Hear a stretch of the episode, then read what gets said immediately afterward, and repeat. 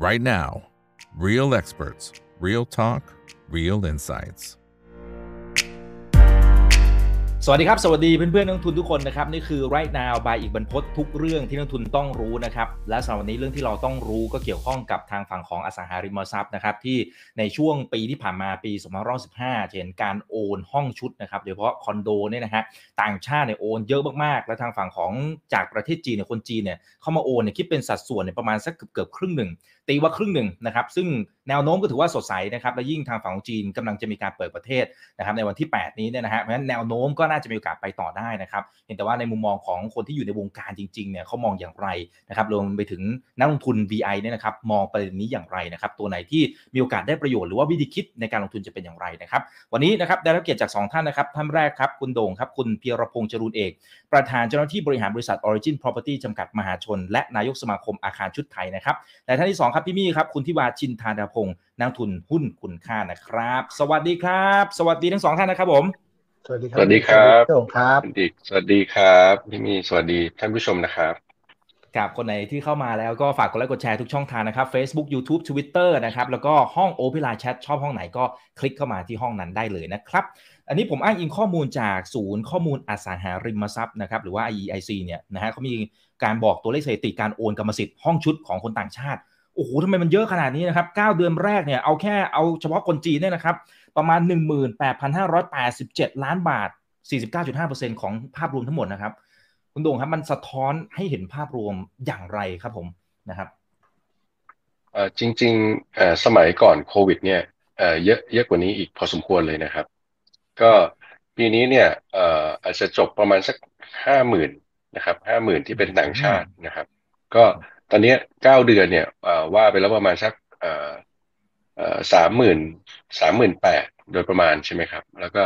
เดือนที่คิวที่4เนี่ยก็น่าจะอีกใกล้เคียงกันนะครับก็คิดว่าจะ 50,000 กว่าล้านเนี่ย 55,000 นะครับเป็นจีนก็ราวๆ 50% สมัย pre-covid เนี่ยเราเคยโอนต่างชาติสูงสุดเนี่ยในระดับประมาณเกือบแสนล้านบาทนะครับ 90,000 ล้านนะครับในนั้นเนี่ยคนจีนเนี่ยประมาณสัก 60% นะครับซึ่งถ้ามองว่าเยอะแล้วเนี่ยมันยังแค่ครึ่งหนึ่งของที่เคยมานะครับแล้วก็สิ่งที่โอนเนี่ยมันไม่ได้เกิดการขายในปี2ปีนี้นะครับส่วนใหญ่เนี่ยเป็นแบ็คล็อกนะครับเป็นแบ็คล็อกเก่าคือเราทำคอนโดเนี่ยส่วนใหญ่เป็นอาคารสูงใช้เวลาสร้างประมาณ2ปีถึง3ปีหรือบางโครงการเนี่ยจะใช้เวลาสร้าง3ปีครึ่ง4ปีก็มีนะครับก็พวกนี้มันเป็นบุญเก่านะครับที่เกิดตั้งแต่สมัยก่อนโควิดนะครับถามว่ามียอดโอนที่มาซื้อเลยเนี่ยตอนนี้เนี่ยมีบ้างไหมก็มีบ้างนะครับแต่ว่าอาจจะไม่ได้เยอะมากนะครับก็อย่างของ Origin เนี่ยเรามีคอนโดที่เพิ่งแล้วเสร็จนะครับอย่างตัว Park Origin ทองหล่อเนี่ยก็มีลูกค้าจีนมีลูกค้าฮ่องกงพวกนี้ก็ไม่ต้องรอเปิดประเทศเขาก็มอบอำนาจมาก็มาสามารถทำนิติกรรมที่เป็นการส่งไปรษณีย์ที่ต้องเซ็นจริงแล้วก็ใช้ออนไลน์ประกอบไปด้วยเนี่ยก็สามารถทำการโอนมาได้อย่างต่อเนื่องนะครับก็ไม่ได้ติดอะไรสำหรับลูกค้ากลุ่มนี้เขามีสตางค์อยู่แล้วนะครับก็ผมว่าตัวที่เราจะดีขึ้นเนี่ยในปีหน้านี้นะครับจากลูกค้าจีนเนี่ยที่เขาจะบินมาเนี่ยตั้งแต่วันที่8มกราคมเป็นต้นไปเนี่ยมันจะส่งผลดีไปต่อเนื่องนะครับอีกอย่างน้อย3ปีนะครับไอ้แบ็คล็อกเก่าเนี่ยมันอาจจะมีขัดช่วงบ้างนะครับเพราะว่าในช่วง3ปีนี้เราไม่ได้ขายจีนเยอะนักนะครับคนที่ไม่ได้เปิดคอนโดนะครับก็ส่วนใหญ่เน้นมาตรฐานไปเดเวลอปเปอร์เรานะครับคนที่ยังเปิดคอนโดอยู่เน้นลูกค้าไทยเป็นหลักนะครับมันอาจจะมีอานิสงส์ลูกค้าต่างชาติเนี่ยที่สนใจที่จะมาซื้อมีบ้านหลังที่2ในเมืองไทยเนี่ยประเทศเพื่อนบ้านเราเนี่ยก็มีจำนวนมากเหมือนกันนะครับที่ไม่เคยเกิดขึ้นมาก่อนนะครับอย่างพม่านะครับอย่างกัมพูชานะครับแล้วก็ประเทศลาวนะครับก็พอเขาจัดการโควิดได้ไม่ได้ดีนักนะครับกลุ่มคนที่เป็นเศรษฐีนะครับในบ้านใกล้เดินเคียงเราเนี่ยเขาก็กังวลก็มาซื้อบ้านหลังที่2เพิ่มในเมืองไทยนะครับอันนี้ก็เป็นอีกตลาดหนึ่งที่เรามาทดแทนได้ในช่วงโควิดที่ผ่านมานะครับเบื้องต้นผมให้ความเห็นคร่าวๆประมาณนี้ก็ได้ครับได้ครับเดี๋ยวกลับมาอีกทีนึงสำหรับตัวแนวโน้มนะครับพี่มี่ครับพี่มี่เคยอยู่ที่จีนด้วย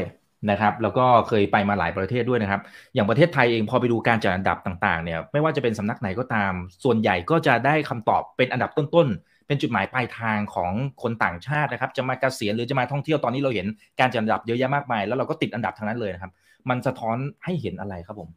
แล้วพี่มีไปอยู่ที่แล้วเป็นไงฮะถ้าเทียบกับไทยจริงๆเมืองจีนเนี่ยมันคาแรคเตอร์การอยู่อาศัยเนี่ยต้องบอกกันนะผู้หญิงมันไม่สนุกเท่าเมืองไทยแล้วกันเมืองไทยมันมีความหลากหลายเหมือนเมืองจีนเนี่ยผมอยู่อย่างเมืองถ้ากวางเจาเนี่ยก็ดีหน่อยแต่ถ้าเป็นเมืองต่างจังหวัดนะหรือว่าเมืองรอบนอกๆเนี่ยบางที 5 โมง 6 โมงนี่หาของกินไม่ได้แล้วนะดึกๆคือเหลือเปิดอยู่ร้านนึงอะไรเงี้ยแต่เมืองไทยคือมันแบบมันมีชีวิตชีวามันมีความสนุกสนานอาหารมันวาไรตี้อะไรเงี้ยแล้วก็ตอนนี้จริงๆถ้าหลายคนจะไม่ทราบนะอยู่ที่จีนมันก็จะมีพวกsocial credit scoring ใช่ไหมครับเขาจะมีกล้องวงจรปิดข้ามถนนผิดถูกถมน้ำลายจะโดนตัดคะแนนอะไรอย่างเงี้ยคือชีวิตคนเราพอมันอยู่อย่างนั้นม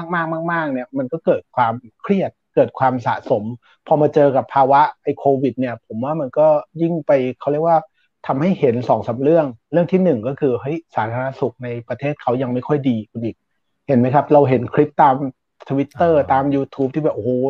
โรงแรมไอ้โรงพยาบาลในปักกิ่งเซี่ยงไฮ้คือเห็นแล้วน่าตกใจมากว่าโอ้โหนอนพื้นเลยนะคุณอีกผมเห็นบางคลิปคือนอนพื้นกันแล้วผมรู้สึกโอ้มันถ้าเป็นเราแล้วเรามีพ่อแม่แก่เฒ่าเนาะเราก็รู้สึกไม่ค่อยสบายใจในเรื่องของสาธารณสุขที่เมืองจีนเรื่องนั้นก็เรื่องนึงเรื่องที่2เนี่ยผมคุยกับน้องๆรุ่นใหม่ๆไม่ว่าจะเป็น Gen Y หรือ Gen Z เนี่ยจริงๆอาจจะเป็นเพราะว่าพวกเรา Gen X เราก็โตมาแบบอาจจะถูกกฎระเบียบถูกควบคุมมาตั้งแต่เด็กเนี่ยเราก็ชินเนาะรัฐบาลจะสั่งอะไรเนี่ยเราก็เชื่อแต่ว่าน้องๆ Gen Y Gen Z ที่จีนเนี่ยรอบนี้เขาไม่ค่อยพอใจคุณอีกก็เหมือนสีจิ้นผิงสั่งล็อกนู่นล็อกนี่เนี่ยมันก็เริ่มเกิดเทรนด์ของความไม่พอใจผมก็เฝ้าดูอยู่แหละว่าไอสิ่งที่เขาชอบเราที่เขาค้นหาว่าจะมาซื้อบ้านที่เราอะไรอย่างเงี้ยจริงๆคุณอีกเชื่อไหมที่พี่โด่งให้ข้อมูลเมื่อสักครู่ที่บอกว่าคนจีนเคยมาซื้อสักประมาณ 5-6 หมื่นล้านเนี่ยผมเคยไปดูตัวเลขของเว็บไซต์หนึ่งนะของประเทศจีนเนี่ยจริงๆไอ้ 60% นั้นเนี่ย 80% ของ 60% นั้นเนี่ยส่วนใหญ่มาจากเทียร์1เมืองเทียร์1น่ะก็คือปักกิ่งเซี่ยงไฮ้กวางเจาจริงๆมันยังมีเทียร์2เทียร์3ที่ผมก็ไม่แน่ใจว่าจะมีคนไปทำตลาดหรือเปล่าจะไปดึงมาหรือเปล่าแต่จริงมันมีดีมานด์ยังอีกเยอะมากนะที่เราเห็นนี่อาจจะเป็นแค่เมืองใหญ่ๆของเขาเท่านั้นเองแต่เขาชอบเมืองไทยครับเขาชอบเมืองไทยจริงๆทุกวันนี้ก็ยังงงอยู่ผมไปรัชดาเนี่ยเวลากลับมาก็ยังงงว่า8 มกราเขาเปิดแต่ตอนนี้เข้ามากันยังไงคือเต็มทุกที่ทุกร้านเลยนะเดินอยู่เดอะสตรีทรัชดานี่คนจีนแบบคนจีนเลยอ่ะไม่ใช่คนฮ่องกงเลยคนจีนจริงๆเลยก็เยอะไปหมดก็เป็นสัญญาณที่ดีครับเป็นสัญญาณที่ดีว่าน่าจะมีแนวโน้มกลับมาเหมือนกับปี2018 2019ที่คนจีนกลับมาซื้อคอนโดเราอย่างน้อยก็คงเป็นแนวโน้มที่ดีค่อยๆล้ำอัพขึ้นไปอาจจะยังไม่เท่าปี2019เลยแต่ก็คงจะค่อยๆเห็นละครับครับพอเห็นภาพแบบนี้นะครับเพราะฉะนั้นก็น่าจะถือว่ามีความสดใสนะครับแต่ทีเนี้ยอย่างที่คุณโด่งบอกว่ามันเหมือนกับเรากินบุญเก่าเล็กๆอยู่เหมือนกันเพราะว่ามันเป็นสิ่งที่เขาซื้อมา 2-3 ปีก่อนหน้านี้นะครับการที่จะแลมป์อัพกลับขึ้นไปพี่มีบอกว่ามันก็น่าจะค่อยๆกลับขึ้นไปนะครับถ้าสมมุติว่าเราปักธงไว้ที่ก่อนโควิดเนี่ย 5-6 หมื่นล้านเนี่ยนะฮะมันต้องคืออาจจะตอบได้ยากเหมือนกันคือกรอบระยะเวลาที่มันจะกลับไปถึงตรงนั้นเนี่ยมันน่าจะอีกสักแค่ไหนยังไงและปัจจัยอะไรที่ถือว่าเป็นปัจจัยบวกบ้างนะครับที่อาจจะทำให้ไปถึงตรงจุดนั้นนะครับถ้าพูดถึง ยอดขายเนี่ยปกติคอนโดมันพรีเซลก่อนใช่ไหมครับแล้วส่วนใหญ่เนี่ยคนจีนก็นิยมมีความนิยมคอนโดพรีเซลนะครับเขาก็ไม่ได้รีบจะเข้าอยู่นักนะครับเขาจะต้องการเวลาในการชำระแล้วเขาชำระได้เนี่ยปีหนึ่งเนี่ยอาจจะประมาณสัก 50,000 เหรียญ US เพราะฉะนั้นเนี่ยเขาซื้อคอนโดห้องหนึ่งประมาณสัก 3-5 ล้านเขาจะใช้เวลาผ่อนประมาณ3ปีนะครับพวกนี้มันเป็นสูตรเพราะฉะนั้นเนี่ยมันคงใช้เวลาในการที่จะปีนี้ผมดูว่ายอด Pre-sale เนี่ยมันจะมาใกล้เคียงระดับ2019ได้เพราะว่ามันมี Pent-up Demand ด้วยนะครับแต่ยอดโอนเนี่ยมันจะยังมาไม่ถึงเพราะฉะนั้นเนี่ยถามว่ายอดโอนจะมาถึงเมื่อไหร่เนี่ยผมมองว่าอีก3ปีข้างหน้าคือหลังจากไอคอนโด Pre-sale เหล่านี้มันถูกก่อสร้างจนเสร็จแล้วเพราะฉะนั้นเนี่ยรับแนวโน้มเนี่ยจาก 50% เนี่ยมันจะเป็น 100% ของยอดโอนเนี่ยก็คือในระดับประมาณ50,000 กว่าล้านเฉพาะคนจีนนี่นะครับใช้เวลาอีก3ปีนะครับปีนี้มันจะไปปิดที่ 20,000 กว่าล้านใช่ไหมครับก็จะทยอยล้ำขึ้นไปเป็นเส้นตรงคาดว่าจะเป็นเส้นตรงนะครับจาก 25,000 ไปเป็น 50,000 กว่านี่นะครับอันเนี้ย เป็นสิ่งที่เป็นเรื่องที่ดีอยู่แล้วนะครับยอด Pre-sale มายอดโอนทยอยมาตามลำดับก็จะเป็นเวฟใหม่นะครับของธุรกิจคอนโดมิเนียมนะครับวันนี้เราเน้นคนจีนเราพูดถึงธุรกิจคอนโดแล้วกันนะครับเพราะว่าเรื่องที่จะให้ต่างชาติซื้อบ้านได้เนี่ยตัวนี้รัฐบาลเขาพับไปก่อนนะครับคงต้องรอรัฐบาลใหม่นะครับที่มีเสถียรภาพทางการเมืองที่สูงกว่านี้นะครับมันเป็นเรื่องที่มีประโยชน์แต่ว่าอาจจะกังวลเรื่องคะแนนนิยมนะครับอันนี้เป็นสิ่งที่ทางสมาคมเราทยอยเนี่ยทำเรื่องนี้อยู่เรื่อยๆละนะครับผมเองก็ไม่ได้ทำเฉพาะคอนโดอย่างเดียวตัว Origin เองเนี่ยเราทำบ้านจัดสรรเรามีหุ้นอย่าง Britannia ด้วยนะครับเนี่ยเราก็จริงๆแล้วลูกค้าจีนเนี่ยถ้าบอกว่าให้เปิดให้ซื้อแบบถูกกฎหมายเลยนะตรงนี้มีดีมานด์แน่นอนมีเยอะด้วยนะครับวันนี้เนี่ยพอเราไม่ให้ซื้อแล้วก็สิ่งที่เกิดขึ้นเนี่ยเป็นนอมินีมาซื้อมันก็มีปัญหานะครับก็อย่างเคสที่เป็นตู้ห่าวที่เราพูดกันถึงหลายๆสำนักข่าวนะครับเนี่ยอันนี้กลับมาดูว่าภาพรวมธุรกิจคอนโดเนี่ยปีหน้าเนี่ยจะเป็นยังไงนะครับอันนี้จะเป็นพูดถึงแนวโน้มแล้วกันนะครับที่คุณหลีกถามเมื่อสักครู่เนี่ยปีนี้เนี่ยยอดขายยอดโอนเนี่ยเราปิดน่าจะใกล้เคียงนะครับประมาณสัก 140,000-150,000 นะครับก่อนโควิดนี่นะครับเฉพาะกรุงเทพปริมณฑลเนี่ยคอนโดมิเนียมเนี่ยน่าจะราวๆ 220,000 นะครับ 220,000 ถึง 250,000 นะครับก็ปีนี้นะครับผมมองว่ายอดขายคอนโดเนี่ยน่าจะกลับมาในระดับที่ใกล้เคียงของเดิมแหละนะครับประมาณ 200,000 ต้นๆนะครับซึ่งหมายความว่ามันจะโตอีกประมาณเกือบ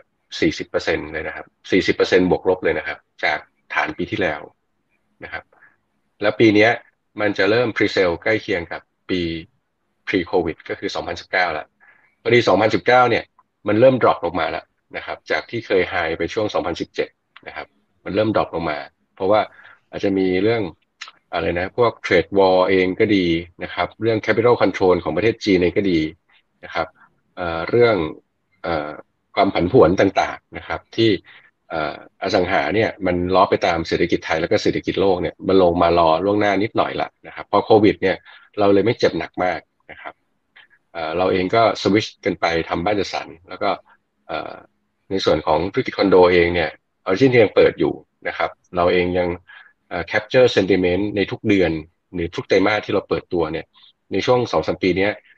เราเรียกว่าเราได้ซ้อมตลอดเวลาก็เลยไม่ได้กังวลเลยมากสำหรับการจะกลับมารอบใหม่ของธุรกิจคอนโดเนี่ยเราก็เตรียมโครงการไว้ต่อนะครับในเชิงตัวเลขเนี่ยใน 220,000 เนี่ยนะครับจะเติบโตจากปีนี้ที่จะปิดเราละปี2022เนี่ยนะครับน่าจะปิดประมาณสัก150,000 ล้านนะครับธุรกิจในส่วนของยอดขายแล้วก็ยอดโอนคอนโดมิเนียมเนี่ยมีความใกล้เคียงกันนะครับปีหน้าเนี่ยเราจะเห็นยอดขายเนี่ยจะวิ่งเร็วกว่าแน่นอนเพราะว่า Pre-sale มันมานะครับทั้ง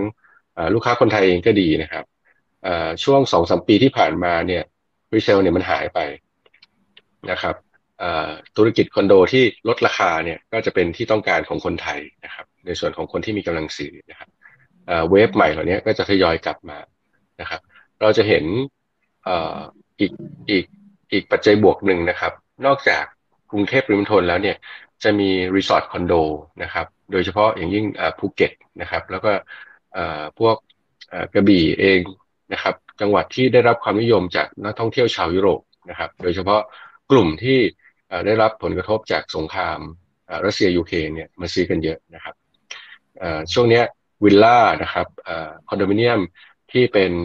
ห้องใหญ่ๆหน่อยนะครับในจังหวัดภูเก็ตเนี่ยนะครับขายดีมากนะครับขายหมดนะครับตัวเช่าวิลล่าก็แทบจะไม่มีห้องให้เช่าเลยนะครับเพราะว่ามัน2-3 เรื่องพร้อมๆกันนะครับนอกจากรัสเซียยูเครนแล้วเนี่ยที่เขาหนีสงครามหนีการเป็นทหารอะไรต่อมีอะไรมาเนี่ยรวมกับกลุ่มประเทศอังกฤษกลุ่มประเทศยุโรปเนี่ยที่หนึ่งละมาหนีหนาวด้วยนะครับสองคือที่นู่นเนี่ยข้าวของแพงค่าไฟฟ้าแพงเงินเฟ้อสูงมากนะครับเขาก็มาแฮปปี้ไลฟ์ในไทยแลนด์ราคาประหยัดกว่าเยอะนะครับแล้วก็หลายส่วนงานเนี่ยเขาสามารถเวิร์กออนไลน์ได้ก็เกิดDigital Nomads นะครับที่เข้ามาทำงานออนไลน์ในเมืองไทยเนี่ยแล้วก็เป็นStaycation เป็นท่องเที่ยวไปเรื่อยๆแล้วก็ทำงานไปเรื่อยๆเนี่ยอันเนี้ยหลังจากที่เราเปิดประเทศนี่นะครับไม่ต้องกักตัวเนี่ยมันมาอย่างต่อเนื่องเลยตั้งแต่ช่วงเดือนเมษายนมาจนถึงปัจจุบันนะครับวันนี้เนี่ยนอกจากภูเก็ตเนี่ยเชียงใหม่เนี่ย ฝรั่งเยอะมากนะครับผมเพิ่งกลับมาจากเชียงใหม่เมื่อคืนนะครับก็ไฟล์เต็มหมดนะครับแถว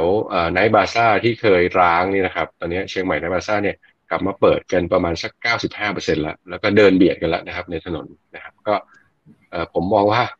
สนามบินมีปัญหามากเลยนะครับเมื่อคืนเนี่ย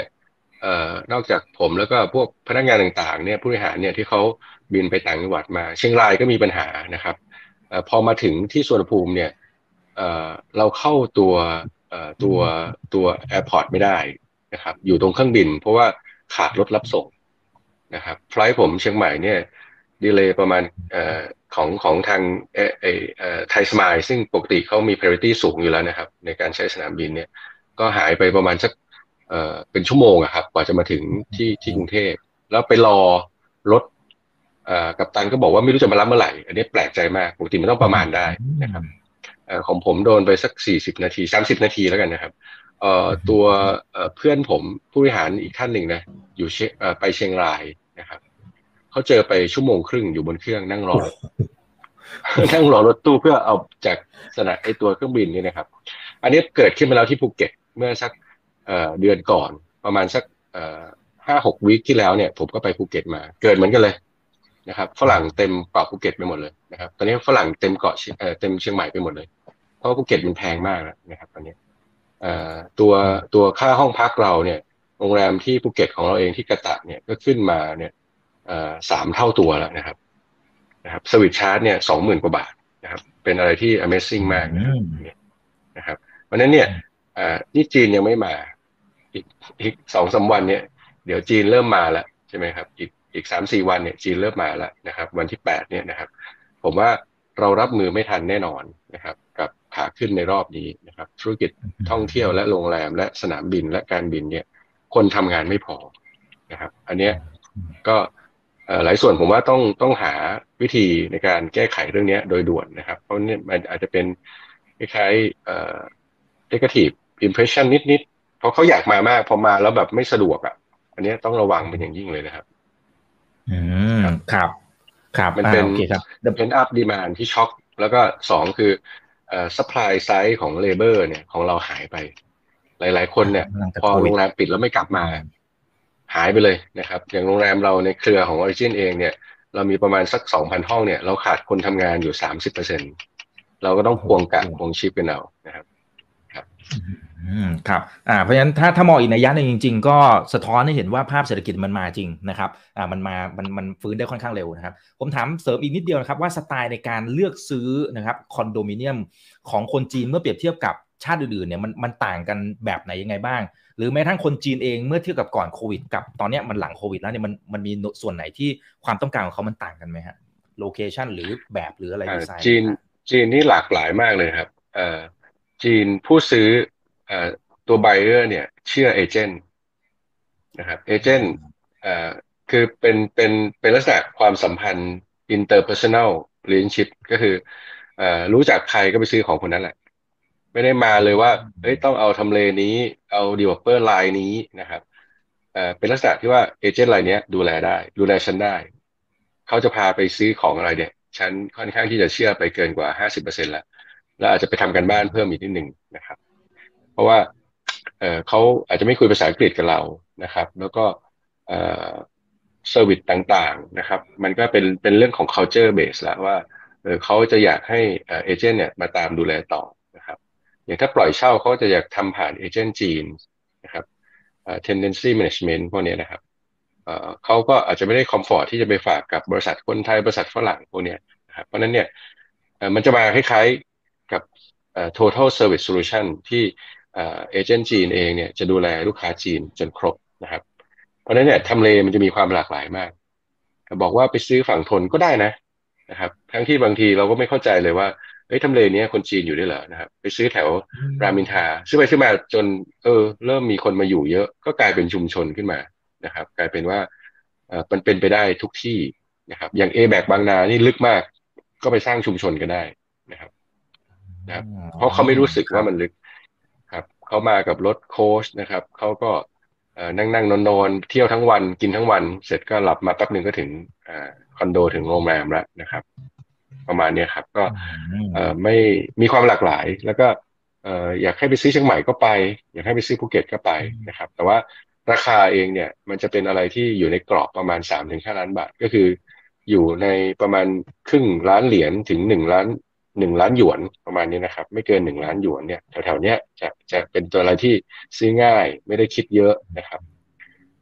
พวกประมาณสัก 2-3 ล้านบาทเนี่ยไม่ต้องดูของเลยนะครับสามารถซื้อกันแบบโอนเงินมาจองกันได้เลยนะครับพวกนี้นะครับอ๋อครับโอเคนะครับขอบคุณมากเป็นนิสัยส่วนตัวแล้วนะครับคนที่มีเชื้อสายจีนเนี่ยไม่ใช่เฉพาะคนจีนประเทศแผ่นดินใหญ่อย่างเดียวนะครับจีนฮ่องกงจีนไต้หวันจีนสิงคโปร์หมดนะครับใช่ไหมครับ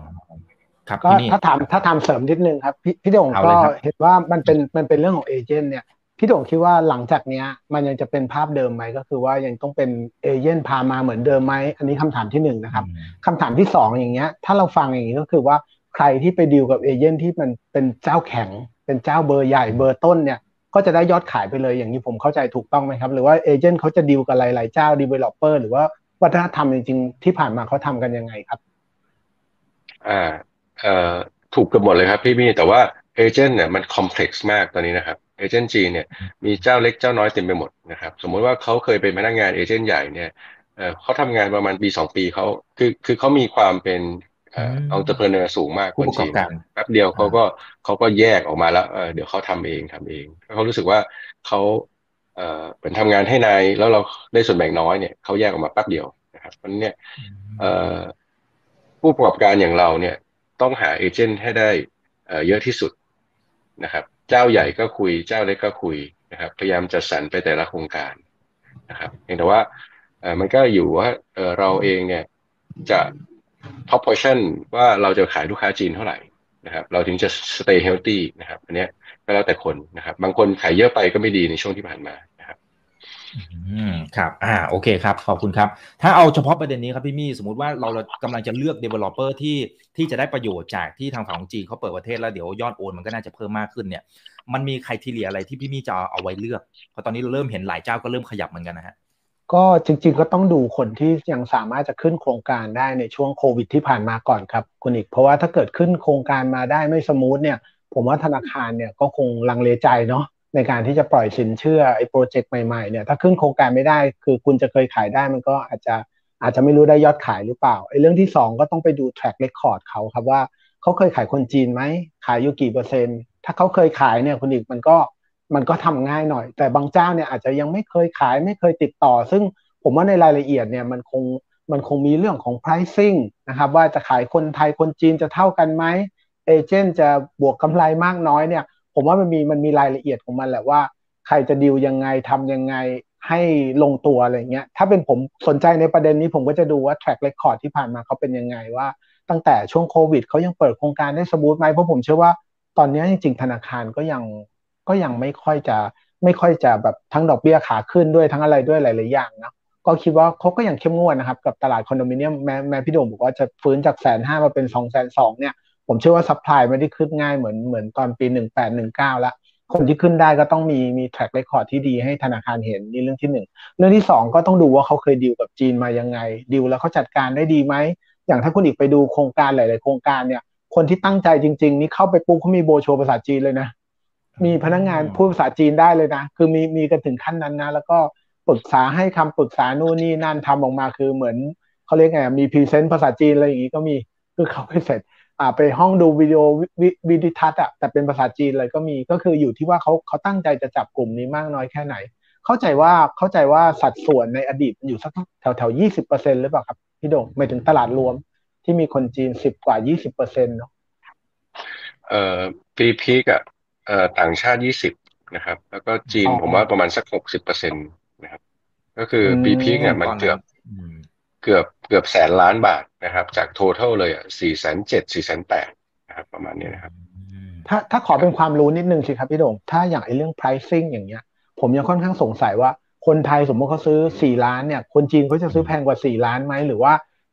เราจะต้องตัดเฉือนกำไรบางส่วนให้เอเจนต์หรือว่า ไอกระบวนการตรงนี้เอาแบบง่ายๆก็ได้นะครับไม่ต้องลงรายละเอียดเพราะมันอาจจะ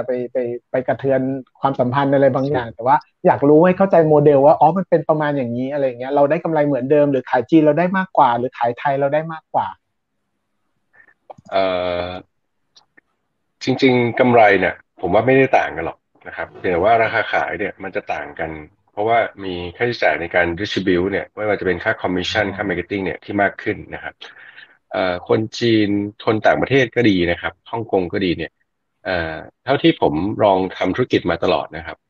ถ้าไม่เกิน 10% เนี่ยรับได้ถ้าจะดิฟแบบ Apple to Apple เลยนะครับกับราคาของคนไทยเลยนะครับเพียงแต่ว่าเราอาจจะสอดแทรกว่าสมมติเพดานคล้ายๆ10แล้วกันเจ้าอื่นก็บวกกันไม่เกิน10แหละเป็น practice ของ business เนี่ยใครเนี่ยที่จะให้แพ็กเกจที่เป็น Apple ที่อาจจะมีคล้ายๆเครื่องตกแต่งได้มากกว่ากันอาจจะมีแถมเพิ่มมีไปทำผ้าม่านทำผ้าปูที่นอนทำเครื่องใช้ไฟฟ้าให้เขามาอะไรเงี้ยนะครับพวกเนี้ยก็จะทำให้ลูกค้าคอมฟอร์ตมากขึ้นเพราะว่าพวกนี้บางทีราคาแต่ละประเทศเนี่ยมันไม่เท่ากันนะครับเครื่องใช้ไฟฟ้าผ้าม่านบางทีมันตีต่อตารางเมตรตีต่อราคาตัวเนี้ยยากนิดหนึ่งครับเขาจะรู้สึกว่าความต่างมันน้อยลงแล้วนะครับมันก็เป็นเรื่องของทำไมจะต้องมาคิดราคาเพิ่มถ้าไม่เกิน10เนี่ยเขาจะได้เพราะว่า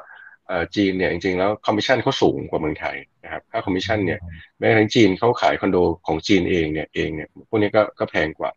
เราไปขายวิลล่าในภูเก็ตให้ฝรั่งเนี่ยเราก็คิดคอมมิชชั่นที่สูงกว่าคนไทยนะเขาชาร์จกันเองก็สูงกว่าอันนี้ก็เป็นเรื่องที่รับได้นะครับก็ตอบคำถามพี่มี่ไม่เกิน10นะครับแล้วก็เมื่อกี้พี่มี่ชี้พอยท์ที่ดีนะครับแบงก์ยัง cautious กับธุรกิจคอนโดนะครับใครผมมั่นใจว่าวันนี้ถ้าไปถามวันหลังลองถามแบงก์เกอร์หรือเชิญผู้แบงก์เกอร์รายใหญ่มาเนี่ยก็ยังไม่ค่อยปล่อยนะฮะอย่าง Origin เราเนี่ยในช่วง 3-4 ปีที่ผ่านมาเนี่ยยอดขายเราเป็นอันดับ 1 มาโดยตลอดนะครับปีที่แล้วเนี่ยเราขายคอนโดไปเนี่ยประมาณสัก 30,000 ล้านบาทนะครับประมาณเกือบ 30,000 ล้านบาทนะครับเฉพาะคอนโดอย่างเดียวนะฮะrepresent เนี่ยประมาณ 20% ของ market share นะครับอันเนี้ยก็ไม่ได้ว่าแบงค์จะมาให้เราง่ายๆเลยนะครับอย่างโปรเจกต์ใหญ่อย่าง Park Origin ทองหล่อนะครับเดิมเนี่ยเรากู้ธนาคารเดียวนะครับพอเราไปทำ Origin ทองหล่อ World เนี่ยเรา syndicate 3 แบงค์นะครับอันเนี้ยแบงค์เขาก็ระมัดระวังกันมากขึ้นถ้าโปรเจกต์ใหญ่ระดับหมื่นล้านเนี่ยเขาก็เป็น syndicate loan มานะครับคอนโดที่ผมเปิดแล้วขายดีในทุกที่เนี่ยพวกเนี้ยมันก็จะมี pre-condition นะครับที่ complex ขึ้นนะครับแล้วผมเชื่อว่านอกตลาดเนี่ยแทบไม่ปล่อยเลยปล่อยไม่บอกว่าไม่เกิน 5% หรอกจากทั้งหมด 100% ของนอกตลาดนะครับในตลาดเองเนี่ยผมก็เชื่อว่าแบงก์ปล่อยไม่ถึง 30% ของผู้เล่นในตลาดหรอกวันนี้นะครับตัวคอนโดนะครับเพราะนั้นเนี่ยการกลับมาจะยังมีอุปสรรคเรื่องนี้เพราะว่าแบงก์ดูเขาเรียกดู past record ไม่ได้ดูว่าlooking forward แล้วเนี่ยมันจะจาก 150,000 มันจะกลายเป็น 210,000 อย่างที่ผมพูดเนี่ยมันต้องเกิดขึ้นก่อนแล้วเดี๋ยวเขาปล่อยตามเนี่ยมัน conservative กว่านะครับเพราะนั้นเนี่ยอุปสรรคอันนี้ข้อ1ข้อ2เนี่ยเรามีอุปสรรคเรื่องปัญหาแรงงานนะครับแล้วก็ต้นทุนการก่อสร้างนะครับถึงเราจ่ายไหวว่าต้นทุนเพิ่มเนี่ยเราอาจจะไม่สามารถ commit ระยะเวลาการก่อสร้างได้เหมือนเดิมแล้วนะครับเพราะแรงงานหายไปจากระบบราวๆประมาณ 20-30% เช่นกันนะครับหลายๆคนกลับประเทศไปแล้วไม่ได้กลับมานะครับอย่างประเทศที่เราใช้แรงงานมาช่วยเยอะก็คือประเทศทางกัมพูชากับพม่าโดยเฉพาะพม่าเองเนี่ยก็อาจจะมีปัญหาเรื่องการเมืองในประเทศอะไรด้วยก็ดีนี่นะครับบางทีเขาก็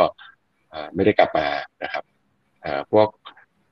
เขาเรียกไอ้พวกโควิดเองที่เรากังวลเรื่องชายแดนต่างๆเนี่ยมันเข้มงวดขึ้นมันกลับมายากขึ้นนะครับทำนองเนี้ยนะครับก็ไอ้พวกเนี้ยมันอาจจะเป็นอุปสรรคที่เดเวลอปเปอร์อาจจะต้องวางแผนดีๆนะครับใครที่ไม่ได้ทำงานตรงนี้อย่างต่อเนื่องมาเนี่ยก็ต้องระมัดระวังตัวนะครับอันนี้ผมพูดในฐานะตัวสมาคมอาคารชุดแล้วกันนะครับเพราะว่าปัญหาเนี้ยมันยังมีเยอะอยู่นะครับต้องบริหารจัดการดีๆกับพื้นที่รอบใหม่นะครับคือมันเดี๋ยวไม่งั้นมันจะเป็นเหมือนธุรกิจโรงแรมมาแล้วแบบกราฟชันเลยแล้วคนทำงานไม่พอคนปูเตียงไม่มีเลยครับตอนนี้ขาดหมดเต็มไปหมดขาดหมดทุกที่นะครับ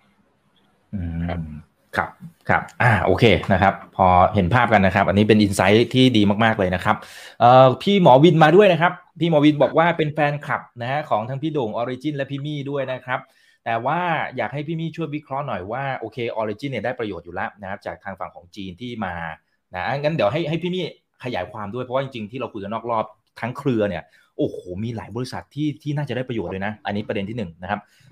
ประเด็นที่2คือแล้วคนอื่นๆที่อยู่ในซัพพลายเชนของ property เนี่ยที่โมเมนตัมดีที่สุดเนี่ยมันจะมีคาแรคเตอร์ยังไงจริงๆไม่แน่ใจว่าอยากจะได้เป็นตัวหรือเปล่านะแต่ว่าเกรงใจพี่โด่งด้วยครับพี่มี่เจอเลยครับก็จริงถ้าเกิดบอกว่า Origin เนี่ยผมคิดว่าเขามีครบในหลายๆเรื่องอย่างเช่นเขามี Primo Service ใช่ไหมครับที่เมื่อกี้พี่โด่งก็บอกแล้วว่าบางทีเราบวกต่างชาติไป 10% เนี่ยอาจจะมีเซอร์วิสบางอย่างให้เขาก็ได้หรือว่าเขาอยากจะตกแต่งอะไรเพิ่มเติมติดผ้าม่านหรืออะไรก็แล้วแต่หรือไอ้ตรงเนี้ยอาจจะแอดออนเป็นเซอร์วิสได้แล้วผมเชื่อว่าคนต่างชาติเวลาไปซื้อ property ต่างประเทศจริงๆแล้วเขาก็อยากได้เขาเรียกว่าที่ปรึกษาในการใช้ชีวิตอะไรอย่างเงี้ยคุณอีกเนื้อออกไหมครับคือเขาไม่อยากไปติดต่ออะไรเองเขาไม่รู้เรื่องขนาดเราซื้อบ้านเมืองไทยนะติดต่อคุยกับช่างคุยกับสถาปนิกก็ยังไม่อยากคุยเลยมันเป็นเรื่องอะไรที่ปวดหัวที่สุดแล้วคือถ้ามีใครสักคนบอกเอ้ยทำนี่ให้หน่อยจัดการอะไรให้เรียบร้อยมีแม่บ้านมีทุกอย่างเนี่ยมีแอปมีอะไรที่เขาสั่งได้เนี่ยผมก็ไม่แน่ใจว่าตรงเนี้ยมันจะเป็นหนึ่งในเขาเรียกว่าเป็นจุดแตกต่างระหว่างเรากับคู่แข่งหรือเปล่าที่เราออฟเฟอร์ให้ลูกค้าและลูกค้าอาจจะเลือกเรานะครับแต่ตอบคำถามพี่หมอวินนิดนึงว่าถ้าเกิดคนที่จะทำพวกนี้ได้ดีเนี่ยจริงๆเราก็รู้กันอยู่แหละมันมีอยู่ไม่กี่เนมนะครับก็พวกนี้ก็จะอยู่คอนโดใจกลางเมืองที่มีฝรั่งอยู่เยอะๆที่เคยเปิดกันอยู่แถวสุขุมวิทอะไรเงี้ยถ้าเราขับรถผ่านไปแล้วใครที่ขึ้นคอนโดอยู่แถวนั้นเยอะๆเนี่ยพวกนี้ประสบการณ์สูงหมดพวกนี้คือมีเขาเรียกว่ามีความเชี่ยวชาญมีความรู้จักมีความเข้าใจทั้งหมดแหละว่าจะทำตลาดยังไงนะครับก็คิดว่าทุกคนที่ยังเปิดโครงการได้แล้วก็แบงก์ยังให้แคชโฟลว์มาเนี่ยผมเชื่อว่ายังมีทุนอยู่เนี่ยก็ได้ประโยชน์ทั้งหมดยังไม่รวมถึงว่าระยะหลังเนี่ยคุยกับหลายๆคนเนี่ยได้ข้อมูลตรงกันอย่างหนึ่งนะครับว่าเราหวังจีนนะคุณอีกจีนจะกลับมาแล้วนู่นนี่นั่นหลายๆคนเพื่อนผมที่อยู่ภูเก็ตก็โอ้โหงงเลยอยู่ๆเขาเกือบจะไม่ไหวแล้วนะตอนช่วงโควิดเขาทำพวก property ขายเหมือนกันแต่เป็นแนวแบบวิลล่าอะไรเงี้ยคือเกือบจะไม่รอดนะคุณอีกกลายเป็นมารวดเดียวรัสเซียแบบปีเดียวคือเปลี่ยนจากชีวิตคนมันเปลี่ยนเร็วเนาะจากจะไม่รอดกลายเป็นลุ่งไปเลยผมก็รู้สึกว่าบางทีคนเรามันก็พูดยากปี2ปีที่แล้วยังแบบเจอกันหน้าตาแบบห่อเหี่ยวเลยนะรอบนี้มาบอกโหแบบขายไม่ทันเลยคือมันก็มีอะไรที่แบบมีผู้ซื้อใหม่ๆที่เริ่มเข้ามาสนใจในตลาดบ้านเราเยอะขึ้นมากๆนะครับผมก็ยังไม่แน่ใจว่าอาจจะเกิดจากเพนท์อัพดีมานด์หรือเปล่าหรือจริงๆบ้านเรามันน่าอยู่จริงๆไต้หวันก็เข้ามาเยอะฮ่องกงก็เข้ามาเยอะที่ผมถามดูนะครับก็อาจจะมีอะไรใหม่ๆที่เมื่อก่อนเราบอกแสนล้านเป็นจีน 60% เนี่ยวันหนึ่งเราไม่รู้ว่าเราไปโฟกัสที่จีนว่าจีนจะกลับมาบางทีชาติอื่นๆอาจจะกลับมาเพิ่มเติมเยอะแยะเหมือนวันนี้เราก็เห็นอินเดียเนาะคุณอีกเห็นไหมเข้ามาแบบว่าเยอะมากเรื่องหนึ่งที่อาจหลายคนอาจจะไม่ได้ตามข่าวนะครับปีนี้จะเป็นปีที่อินเดียเนี่ยมีประชากรแซงจีนนะแล้วเราคิดสิว่าประเทศที่มีประชากรเยอะที่สุดในโลก2ประเทศแล้วเขาชอบเราทั้ง2ประเทศคุณอีกไม่ว่าจะการท่องเที่ยวการอะไรเยอะแยะไปหมดในอนาคตถ้าเราทำดีๆผมว่าแค่ตรงนี้ก็เป็นอู่ข้าวอู่น้ำละ2ประเทศรวมกันเกือบจะ 3,000 ล้านละจากประชากรโลก 8,000 ถ้าเรารวม AEC รวมทุกอย่างก็ครึ่งโลกไปแล้วครับผมก็คิดว่าตรงเนี้ยทุกคนเป็นลูกค้าเราได้หมดสำหรับ property เมืองไทยนะถ้าเราไปดูดีๆเนี่ยproperty จะดีก็คือในประเทศที่มันมีความคาแรคเตอร์แบบเป็นเมืองท่องเที่ยวคุณอีกลอนดอนอย่างเงี้ยใช่ไหมอะไรสเปนอะไรอย่างเงี้ยเนาะผมว่าเมืองไทยแบงคอกเป็นเมืองที่ผมเห็นเขาโหวตกันว่าเป็นที่1บ้างที่2บ้าง